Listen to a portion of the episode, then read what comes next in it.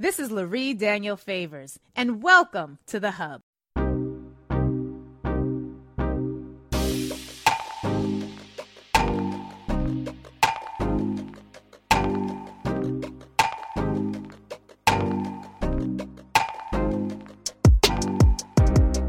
You guys know I love amplifying the voices of people who are speaking truth to power in ways that really resonate with us, of course, but also which transcend. And there are some voices out there that transcend community, transcend racial groups. And the voice you heard of the video on the intro to this segment is one such voice. Uh, this morning, Kellee Hough is with us today. She is an intellectual interrogator, a defiant debater, and a champion of common sense. Uh, she's a native Louisianan. I hope I pronounced that correctly. All my folks from Louisiana are going to have to correct me on that one. Uh, and an HBCU graduate. She is self described as, quote, very Southern, very Black, very much her mother's child, and very proud of each of these things. Graduating from Xavier University with a degree in biology and pre med, uh, she actually decided to go the acting route, tapping into her kuumba, her creativity. uh, and shortly after graduation, uh, and apparently she still keeps med school in her pocket as a plan B. That's how I feel about being a midwife. It will happen one day. I'll get over this law thing.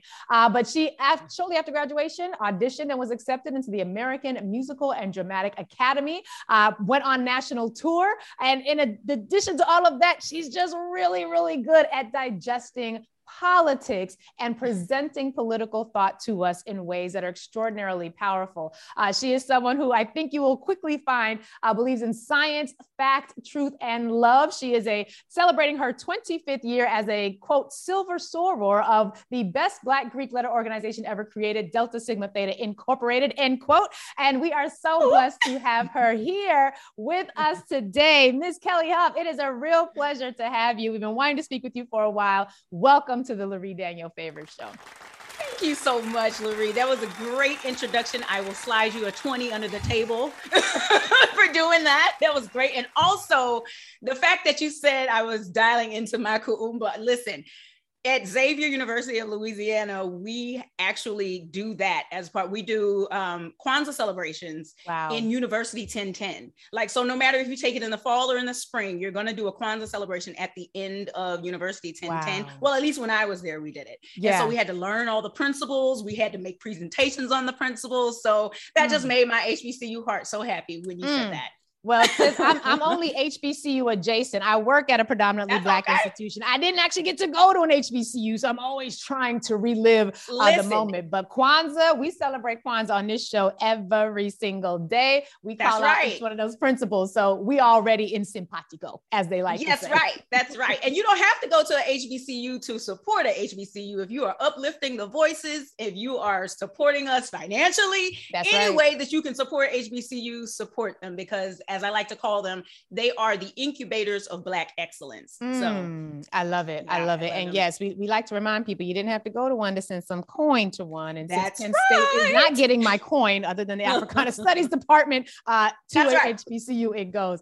Uh, but, but I, I'm excited to have you here because I, again, I really think you have a way of taking in political news and information, and you have a very clear message. Um, and if I may be so clear, it, it, it really is summed up in just a few words, and that is vote ho. And so That's I want it. you to explain to us what is the vote ho movement because it is something that we all need to be aware of. I've seen the shirts, the mugs, the gear. What is the vote ho movement, and why is this movement and this type of movement so very relevant for what our communities are facing right now?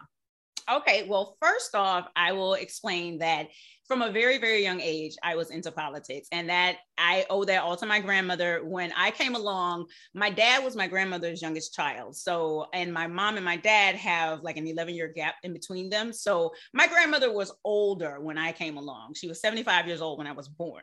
So, I got to literally sit at the feet of someone who was born in 1903. And my grandmother was very, very wow. much uh, supportive of our civic duty. Like she took me with her every single time. My mother too took me with her every single time she voted, and I got to pull the lever when I was little. You know, so wow. you know when she would she would watch the news all day as older people do and she would make commentary kind of like i make commentary now like she would make commentary as it's running and so as a little kid, I used to ask questions all the time. And I was like, well, what's this? So what's it? So that's what piqued, that's what piqued my interest in mm. politics from jump. Then uh, like actually i'll tell you this i went home and i was cleaning out boxes a couple of years ago and i found this little diary that i used to have like when i was in the fourth and fifth grade i was like 10 years old and i'm flipping through it and you know there's regular stuff in there from little girls and stuff talking about things but then i come across this entry i'm literally talking shit about mike dukakis wow. and the and how he beat Jesse Jackson in the Democratic primary. And I'm like, all of at like eight or 10 years old writing these kinds of things oh down. Oh my so God that's where my love and interest of American politics started. Then, you know, as we got older, I was getting involved in the process and it I've always been active in like political campaigns. I would volunteer when necessary. It wasn't until 2016 though, as as we all know, that was that was doomsday for our country. The big year. Uh, 20 the big year. And in 2016, when Hillary Clinton was defeated by Mango Mussolini, that's what I call him because I, I don't even like to say his real name because I don't like giving it power in the universe. So I just mm. ugh, he has mm. he has all kinds of names in my book.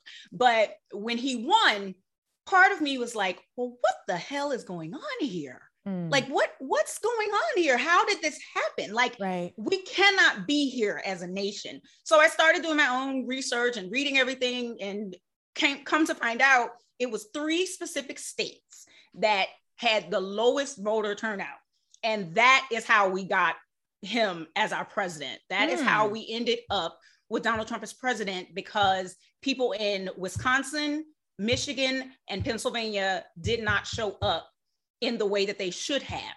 Wow. He only won the electoral college by under 100,000 votes. I want to say the number was like 78,000, something huh. like that, split between those three states. So he won in Michigan by like 40,000 votes, in Wisconsin by like 12, and then in Pennsylvania for the rest. And I was like, this doesn't make any sense. Like, what wow. do you mean people didn't come out and vote? Right. And so that sent me down a wormhole where I started looking at all the things. And I went back to 2010 when the Tea Party started gaining relevance in Barack Obama's presidency. Mm. And come to find out in 2010, people did not show up to put the congressman in place that's to right. help support Barack's agenda. That's so right. that's how, you know, so, you know, and obviously it's pre 2008, we've been having problems, obviously. But in 2010, that to me, especially somebody who's been watching politics all my life and who is very interested in it, and also I went and looked at the numbers. 2010 is when we started down on the downslope here. Mm. And it all harpens harkens back to people not participating. It was never, oh, the Republicans showed up and showed out and came out in, you know, numbers that were astronomical and they won. It was never that. What happens hmm. when the GOP wins usually is that it has been disengagement from the voting public. Wow. They are always going to vote. But when everyone else gets mad or upset or in their feelings, they're like, I'm not giving the Democrats my vote, all those silly things. Mm-hmm. That's when they win. So I started making all these diatribes on Facebook. And I would be like, if you would just vote, ho, we wouldn't have these problems. We wouldn't have these issues. and so I would say it so much. And then it became a hashtag I would put every single time. And you know, you do that enough, people are going to be like, this needs to go on a t-shirt or, right. you know like that's that's a catchy phrase and so that's how we kind of evolved into making it putting it on t-shirts putting on mugs and everything and that's how i got here and i'm just wow. like i just i want everyone to understand that this is the free legal way for us to fire the people who are mm. not doing their jobs and and their job is to give us the things we need and to put our tax dollars to work in ways that benefit us they okay. are not doing that so I want to, to break this down. We need to fire them. The vote is how you are either hired or fired. And I want to break That's this it. down and slow it for a little bit because some people might have forgotten the significance of 2010. I remember when 20 in 2008 when President Barack Obama uh, was elected, there were gunshots in my neighborhood, but we could all tell they were the celebratory kind. They weren't uh-huh, aimed at a uh-huh. person; they were aimed in the sky. And we were clear right. about this. That there wasn't a similar ducking and crawling into the. I mean, at all in Brooklyn, you know, you going you hear a gunshot, you're gonna duck and crawl. But these were yeah celebratory yeah. gunshots. And people came out in droves. And you in are droves. absolutely correct. In 2010, whether it was a mix of voter suppression or just voter apathy, it's a midterm election. People tend to not be as interested. The numbers were nowhere near what they were supposed to be in 2008. Now, audience, Here's why this really matters because when our guest says in 2010, that's when things started to go down. Let's break this down. 10 is a number ending in what? Zero. zero. And we know on this audience, that's a census year. If it ends in zero, absolutely, it's a census year which means the next year, which is a year ending in one, is what audience? Say it with me redistricting. That's right. Absolutely. You get a map. you get a map, and you get a map. Everybody gets the map. Everybody and sometimes they're redrawn wrong. yes. And when we did not come out in 2010 for the midterms, people in state houses in the Republican Party ran the tables. I think that's the year President yep. Obama said that the Democrats got a shellacking. And because they were in power in the state houses, um, the mm-hmm. Republicans held the power in the states in 2010 and 2011 when it came time to draw the next set of maps which we're still dealing with the implications of, they were Hello. able to gerrymander, which means they could That's squeeze right. and pack all the Democrats into as few districts as possible, or they could crack us apart and split us up into as many districts as possible. Either way, minimizing our electoral power. And That's that, right. as again, we're stuck with those maps. This is a 10 year decade effort, a 10 year decade, a 10 years in a yeah. decade uh, effort. And that really did, to your point, put us on this downward spiral. And, and so yeah. now we're sort of at the point where a lot of people who came of age during that time, they've mm-hmm. not really known what it means to go out to vote and to do so successfully. Can you help us paint a picture of what might happen if we were voting at the levels that we should be. I like to remind people when black men got the right to vote in the late 1800s, they was voting at like 87%. Like Hello? what would it look like if we were voting ho? what would it look like? I love this hashtag. Uh, what would it look like if we were voting at our strength as it pertains to what our the conditions in our community might look like? I feel like it would look like our tax dollars working the way they should. It would look like all the things that we were taught in civics class in high school. It would look like your, uh, we would have universal pre K. It would look like having mm. a livable wage be the minimum wage. It would look like uh, discussions about reparations. It would look like us having free college, at least state colleges, or at the very least community colleges. Like, I don't, I still don't understand why we are charging so much money for mm. education. We are yeah. punishing people for wanting to be accurate and learned about things. Like, mm. what's going on? So, the and also it would look like government actually works instead of government being a front for illegal activity, which is what a lot of the people in the GOP wow. use their government offices for. Oh, you we, got to tease that out. Ooh, break that, break it down, Miss Kellee. as we see right now. I mean, we see it right now. You see what happened with Letitia James bringing up all the things about Mango Mussolini, right? Yes. So uh, uh, what is her? The AG James brought up this case where she has been investigating this for years, by the That's way. Right. This was not, and everybody who's saying it's politically motivated, it's not politically motivated. It's literally this man has broken the law for decades right. and nobody in new york had the testicular fortitude to stand up to him because mm. either they were aspiring to be him or they were on his payroll or they were just scared you know right. what i mean and yeah. you know that now you get a black woman in there we ain't scared of nobody especially mm. if you're doing wrong and we can prove it. Baby game on. Game on. You're not going to sit here and play in our face. I know so right. with the gop what they do they get into these offices and this is what i really want your listeners to understand they are fleecing us, y'all. They are mm. fleecing us. We pay these people's health care, we pay their salaries, and we pay their pensions if they stay in office for Facts. five years or more. Facts. So they are literally in office taking our money and working against us.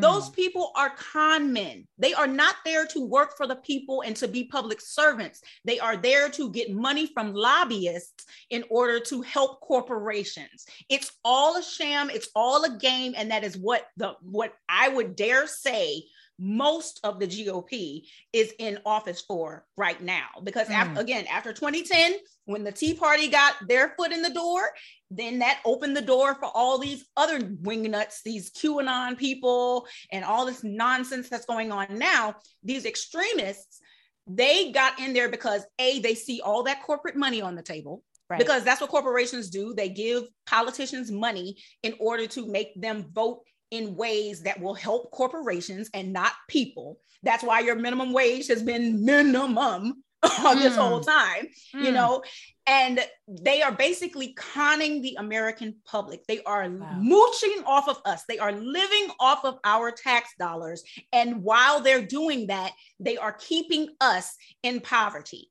It's mm. incomprehensible. And the fact that a lot of people don't look at it like that is what really like I don't want to say aggravates me, but it upsets me simply because the same people who say, well, voting doesn't work also go, why is this happening? It should be a law against this. This is illegal. This should be illegal. You can make it illegal if you go and vote the people in who will write the bills and then make them into laws that will make this illegal. Mm. But you know, I'm just one little person screaming at the sky. So who knows if anybody's listening to me? well, I, I, I'm raising my hand. I am listening. Here and I, I appreciate am. you. I am listening. I appreciate it. Uh, because the image you painted, and I, y'all know I take notes. So I took some notes. You said if we had government, if we had people in our communities voting at our full strength, we could get mm-hmm. universal pre-K, a livable wage, not just a minimum wage that is tied to the index, right. a livable wage tied a to the livable. index. That's a big one. I want to come back to that. Free college. Yes. I would add uh, expanded health care. I would yes. add uh, housing guarantees and supports yes. and, and, moratoriums on evictions, particularly when you're in a pandemic. We could have the, the Build Back Better plan, which frankly dream, dreamt really big. I thought we could have dreamt even bigger. We could have not just hard infrastructure, soft infrastructure. You might right. just have clean water in That's Jackson, right. Flint, Newark, Baltimore, New York. Hello. We might have clean water if we had all these things. And yet, and yet, and if yet. I go into a classroom of young people who are not taking civics in high school or young adults who did not take civics in high school because those programs got cut. If I tell something? them, right, right, you already know where I'm going with this. Yeah, if yeah, I yeah. tell them something like, your ancestors died for you to have the right to vote. Kellee, I'm gonna tell you this: what they do. Miss. Oh yes. Oh my God, is she still talking? I got to uh-huh. go. Like they have uh-huh. no interest whatsoever, none whatsoever. And if I don't have effective ways of meeting them, I can't even get to all the good things that could happen if government were working. How That's have right. you been able to sort of crack this nut of being able to speak clearly enough that to the the the the voter or the potential voter or the non-registered voter in making uh, who has all of the uh, the the lack of interest? There they've said I've, I've tried to vote once. I voted for Obama. Ain't nothing changed. Oh my mama voted twice and and then my daddy got arrested. The criminal justice system my cousin's still locked up. Why should I vote how mm-hmm. do you have the the ability? How are you able to cut through all of that noise, all at lived experiences? You know, I maybe I did vote just once and I saw nothing that changed, and I didn't take a mm-hmm. civics class, so I don't know how to make those connections.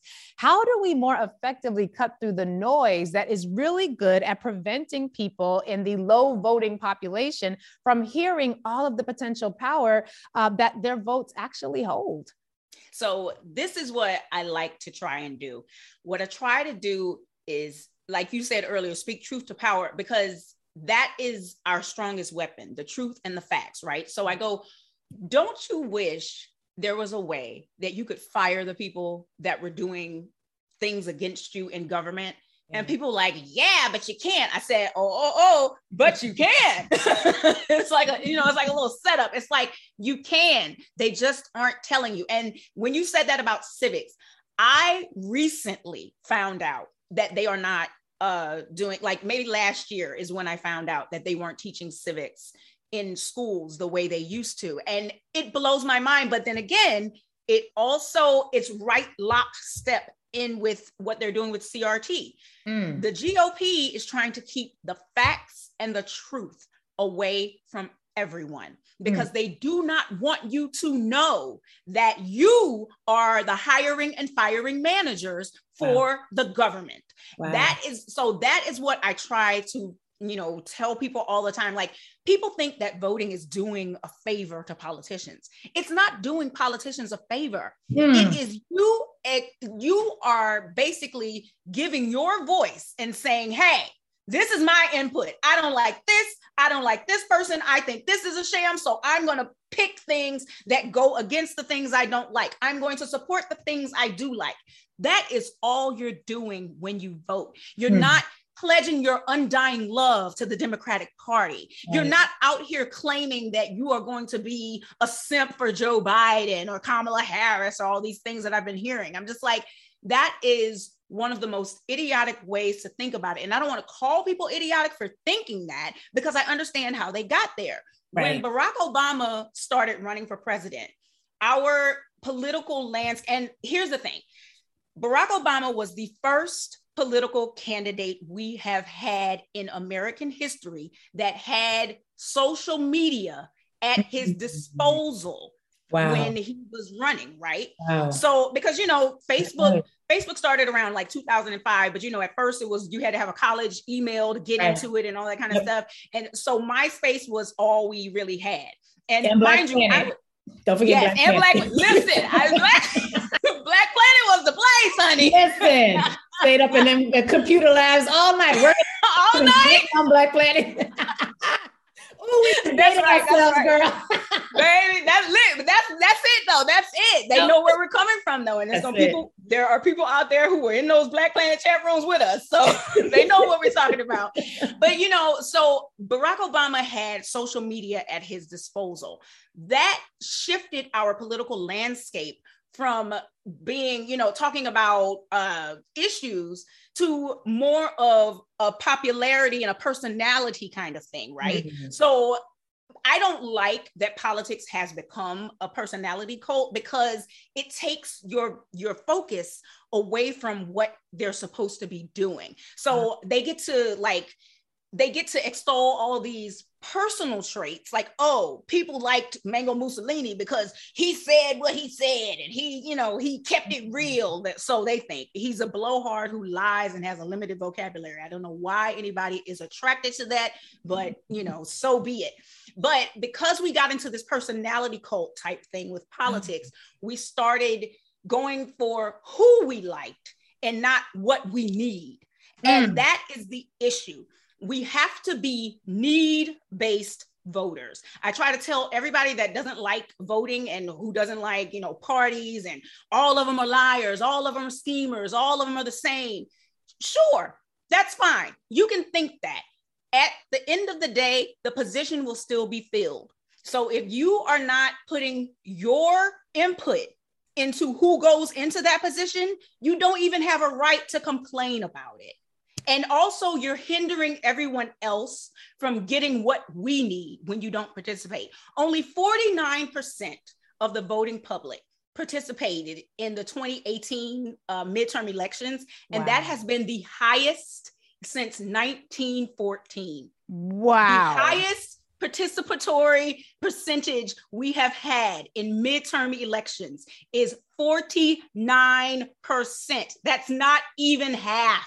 Mm. That's not even happening. it obviously isn't a majority. So think about if the majority of people are out here hurting, if the majority of people are out here struggling, but the minority are the ones calling the shots, mm. the majority is never going to get its needs met. That's so right. until we raise voter participation to at the very least at the very least to elicit change in this country every time change has happened people show up to the polls i want to say it's a like a 60 61% mm. that's when when we have like six over 60% voter participation that's when change happens in this country barack obama i think pulled out I, I, forget the number so don't quote me on this but it was something like in the 60s like 63 something wow. like that wow but that but, but you see like there's still 40% of the people who didn't vote for the right. president Mm. And Joe Biden, I, I don't remember the numbers on him because I was not researching it that much at the time. I was just relieved that we were out of the hellscape. So I, I wasn't even looking at the numbers. I was like, thank God. But with Joe Biden, he set a record for the presidential uh, election, like for people coming out.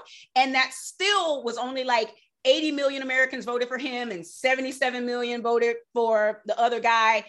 We have 333 million right. adults in this country. Right. That's not that's that's minuscule. And so basically what I try to impress upon people is that you can talk about it all you want to. If you're not doing anything, nothing's going to change. That's if right. If nothing changes, nothing changes. So if you're not changing the way you put in your input on who works in our legislature, our legislative laws and our legislative systems are going to remain the same nonsense that they have been, that have been hurting us and that have been oppressing us since we've been here. Mm. You got to vote. You got to vote. You got to vote. And what's the end of that phrase? You got to vote. Vote, ho. There it is. That's, I, oh, I need that. Brittany, we need that on a sound. We need that as a sound effect. And we will cite you. It's like, oh, just listen, get out it. here and vote, ho. That's all you got to do.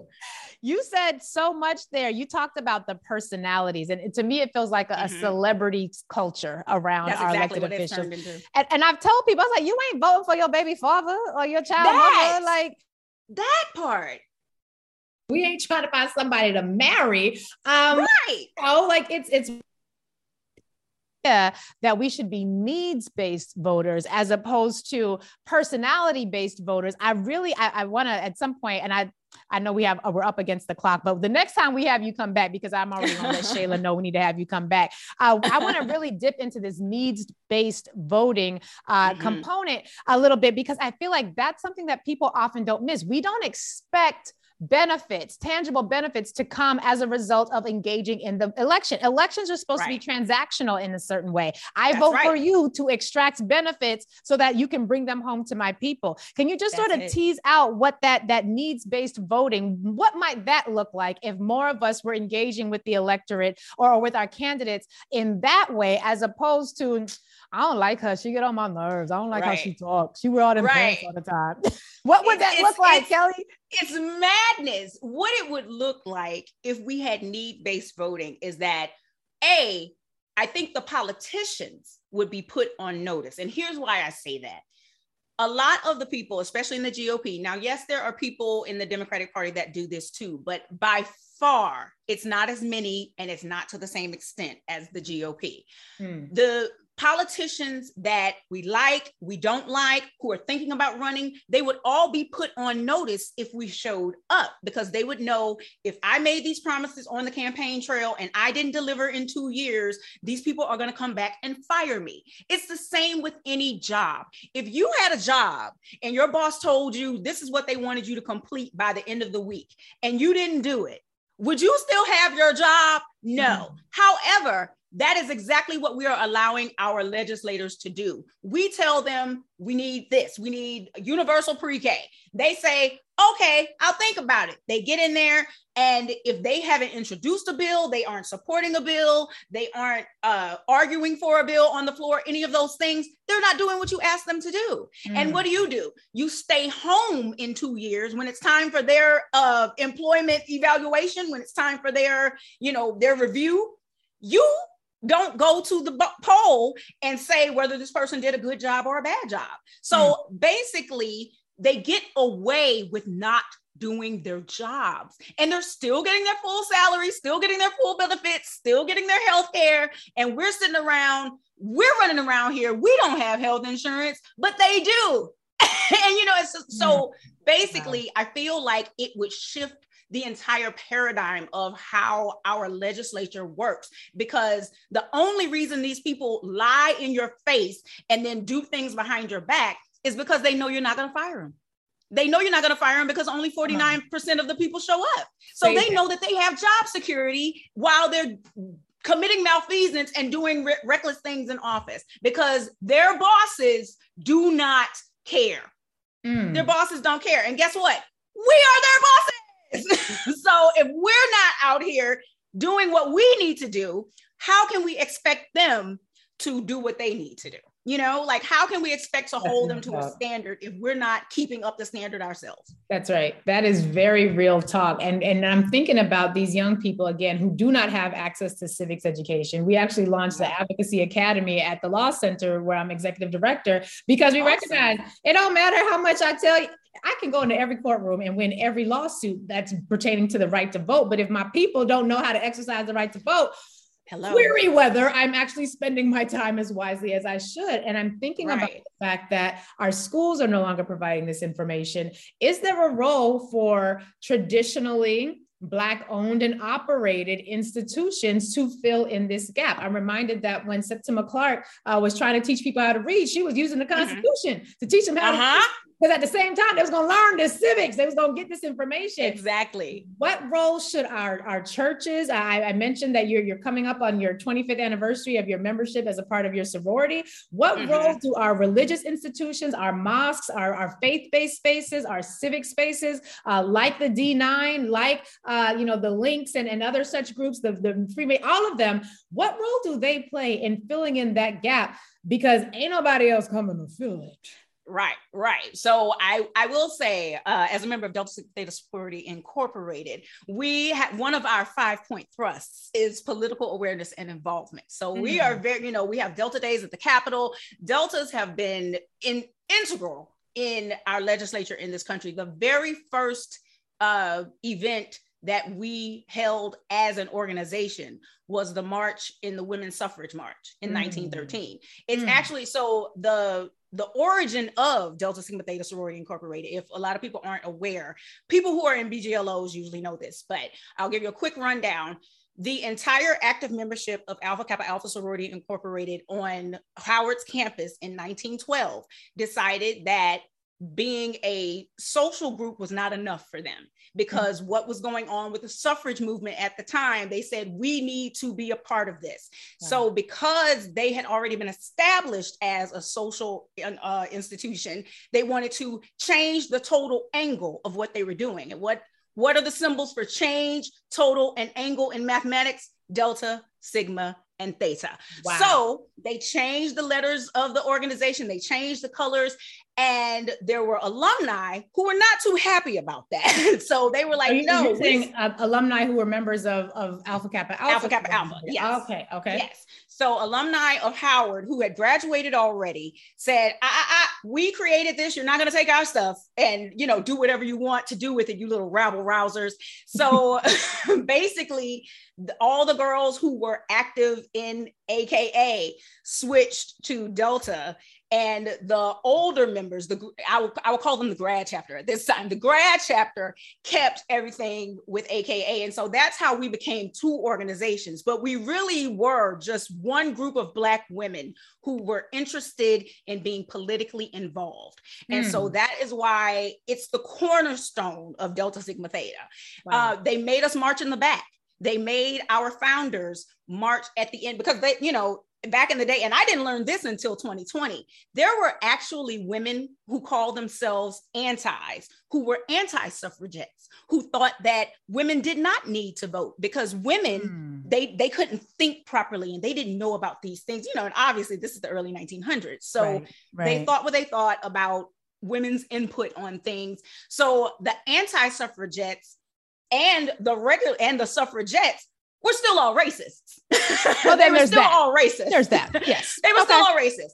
So them being racist, they didn't even want our founders to participate. So they made them march in the back. Wow. So, but is this the same march. year? Is this the same year that Ida B. Wells also yes. had to sneak yes. into the delegation? Yes. Wow. Absolutely. Absolutely. Wow. That is it. That's okay. It. So, so, you're that, saying this is an organization we ain't got to tell them about how to we ain't got to tell Delta Delta this. right.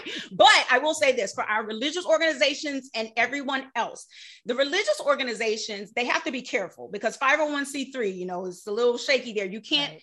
Uh, you can't support candidates and you can't support parties, but you can support people being involved in mm. legislature. Mm. So um, with our churches and everything, I think one of the things they could do in order to like introduce it to people who are not participatory in the legislative process in our country. They could let people know exactly what voting is. Like right. just put it out there, just give it to the people and tell right. the people, listen, we are hiring and firing managers for the people who make the laws that rule our lives, mm. that rule our everyday lives. And so, if you're not getting involved in this process, and it's not just a, a federal level, people don't understand. There are so many elected legislative offices on the local level, on the That's state right. level, yep. and the federal level that we have to pay attention. Now, I know it's a lot. It's a lot. Like, who in their right mind, with all the things that are going on, especially like with the pandemic and everything, who in their right mind has the time to, you know, research every single candidate, right? So, to your question, I'll say this I think organizations, especially that are focused on serving Black people, have a responsibility mm. to do the legwork for the people that they serve. Mm. And that's what that's kind of what I try to do. I try to do the legwork and then combine it and distill it so that it is easy to give to people and easier to give to the masses because wow. nobody has the time to look up all these candidates and figure right. out which person is going to meet my needs. So I think organizations, they have the reach to do that. They have the resources to do that. So if they start doing things like that, and instead of saying, okay, just vote blue. Now, I will say this for 2022, absolutely vote blue because blue is all we got. blue is all we got. But instead of saying, you know, vote blue or vote only for the Democrats, what they should do is just get these uh, candidates together and let the candidates issue what they want to do or their beliefs or what you know what bills they're supporting what right. uh anything that they're supporting then after you compile that for the people you let the people decide who meets their needs so mm-hmm. if the organizations could get together and figure out a way to just present to the people here are the people running for these offices here's what they stand for you make the decision on who you want to hire for this. Hmm. I think I think that you know it also keeps them safe with the 501c3s and everything. Yep. Like you're not not uh, you're not doing you're not committing any kind of tax fraud like someone else has done. so you know it it I, I feel that that is one way that organizations could help. But at the end of the day, even though it is a lot of legwork, we all have our own responsibility to make these decisions for ourselves because nobody goes into that booth with you. Mm. So you have to know what you're doing and you have to know what's going on and you have to be, you know, confident in the choices you're going to make because these choices affect your literal lives. Mm. Like remember back in the day when um, Diddy had that vote or die yep. uh, campaign? Yep right now i w- like i wish he hadn't done it back then because we need it right now. We like we are literally on a precipice about to go over the cliff if we do not get our legislature back under control. Mm. it's it's really that serious just like you were saying earlier about the census and everything. Yeah. Uh years that end in zero 2020 was a census year.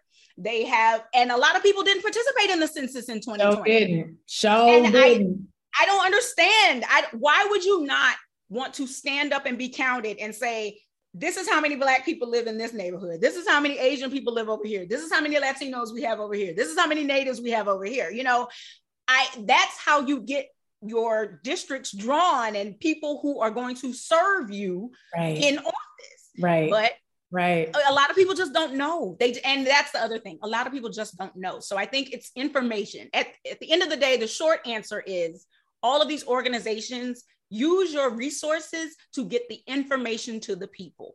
Mm. and and the information needs to be what the people need to do and who they need to be looking at to do it. That's it. This is um, exactly what i was hoping for with this conversation. This, this comment that you left.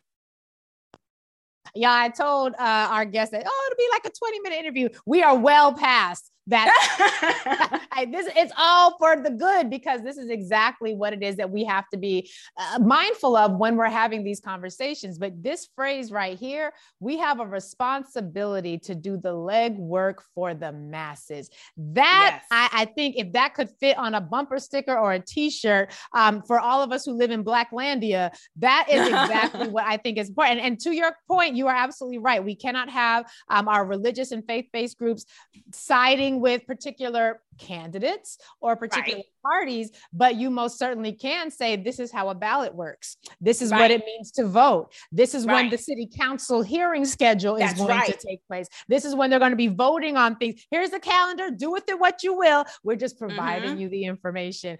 Uh, Kellee Hough, this has been fantastic. I've already sent Shayla a note that I want you to come back on these airways. Oh, yay. I, am interested, yes, in hearing from the people who have the very well researched and database points about this, this, that, the other. But I'm actually mm-hmm. more interested in having conversations with people who are able to speak truth to power in a way that can cut through the noise and get the message right. into the ears of the people who need it. How do folks follow you until the next time we can get you back on this show? How can they connect with you? How can they figure out how to better vote? How like how do okay. they do all of that? Give us the details. you can you can find me on TikTok TikTok. You can even find me at Belle Kurve, which is spelled B E L L E K U R V E. It's a play on the bell mm, curve because you know it. the bell curve is nonsense. So I decided to take it back and reclaim it for us. So it's Belle Kurve on TikTok and also Vote Heaux on TikTok. V O T E H E A U X. I'm also Vote Heaux on IG. And you can go to my website, voteheaux.org. And there is a page on my website called important links. Mm. If you mm. go to the important links page, I have listed like multiple organizations who help you find out whether or not you've registered, where you can register. There's mm. different uh, candidate uh, websites on there if you want to go and support those people. So, you know, you can look down it and find any kind of information you need. If you don't want to Google, go to my website, go to the important links page and start there. Make sure you are registered because there has been a lot of nonsense going on That's with right. people getting kicked off of rolls That's all right. over the country. So, even if you think you're good, just double check. Mm. And please please, for the love of everything holy, on November 8th this year, vote heaux. you heard it here, folks. She is Kellee Hough, and she is the truth, and she is speaking truth to power in a way that cannot be ignored. Uh, it's been such a pleasure having you here. Thank you so much for being with us today. I cannot wait to get you back.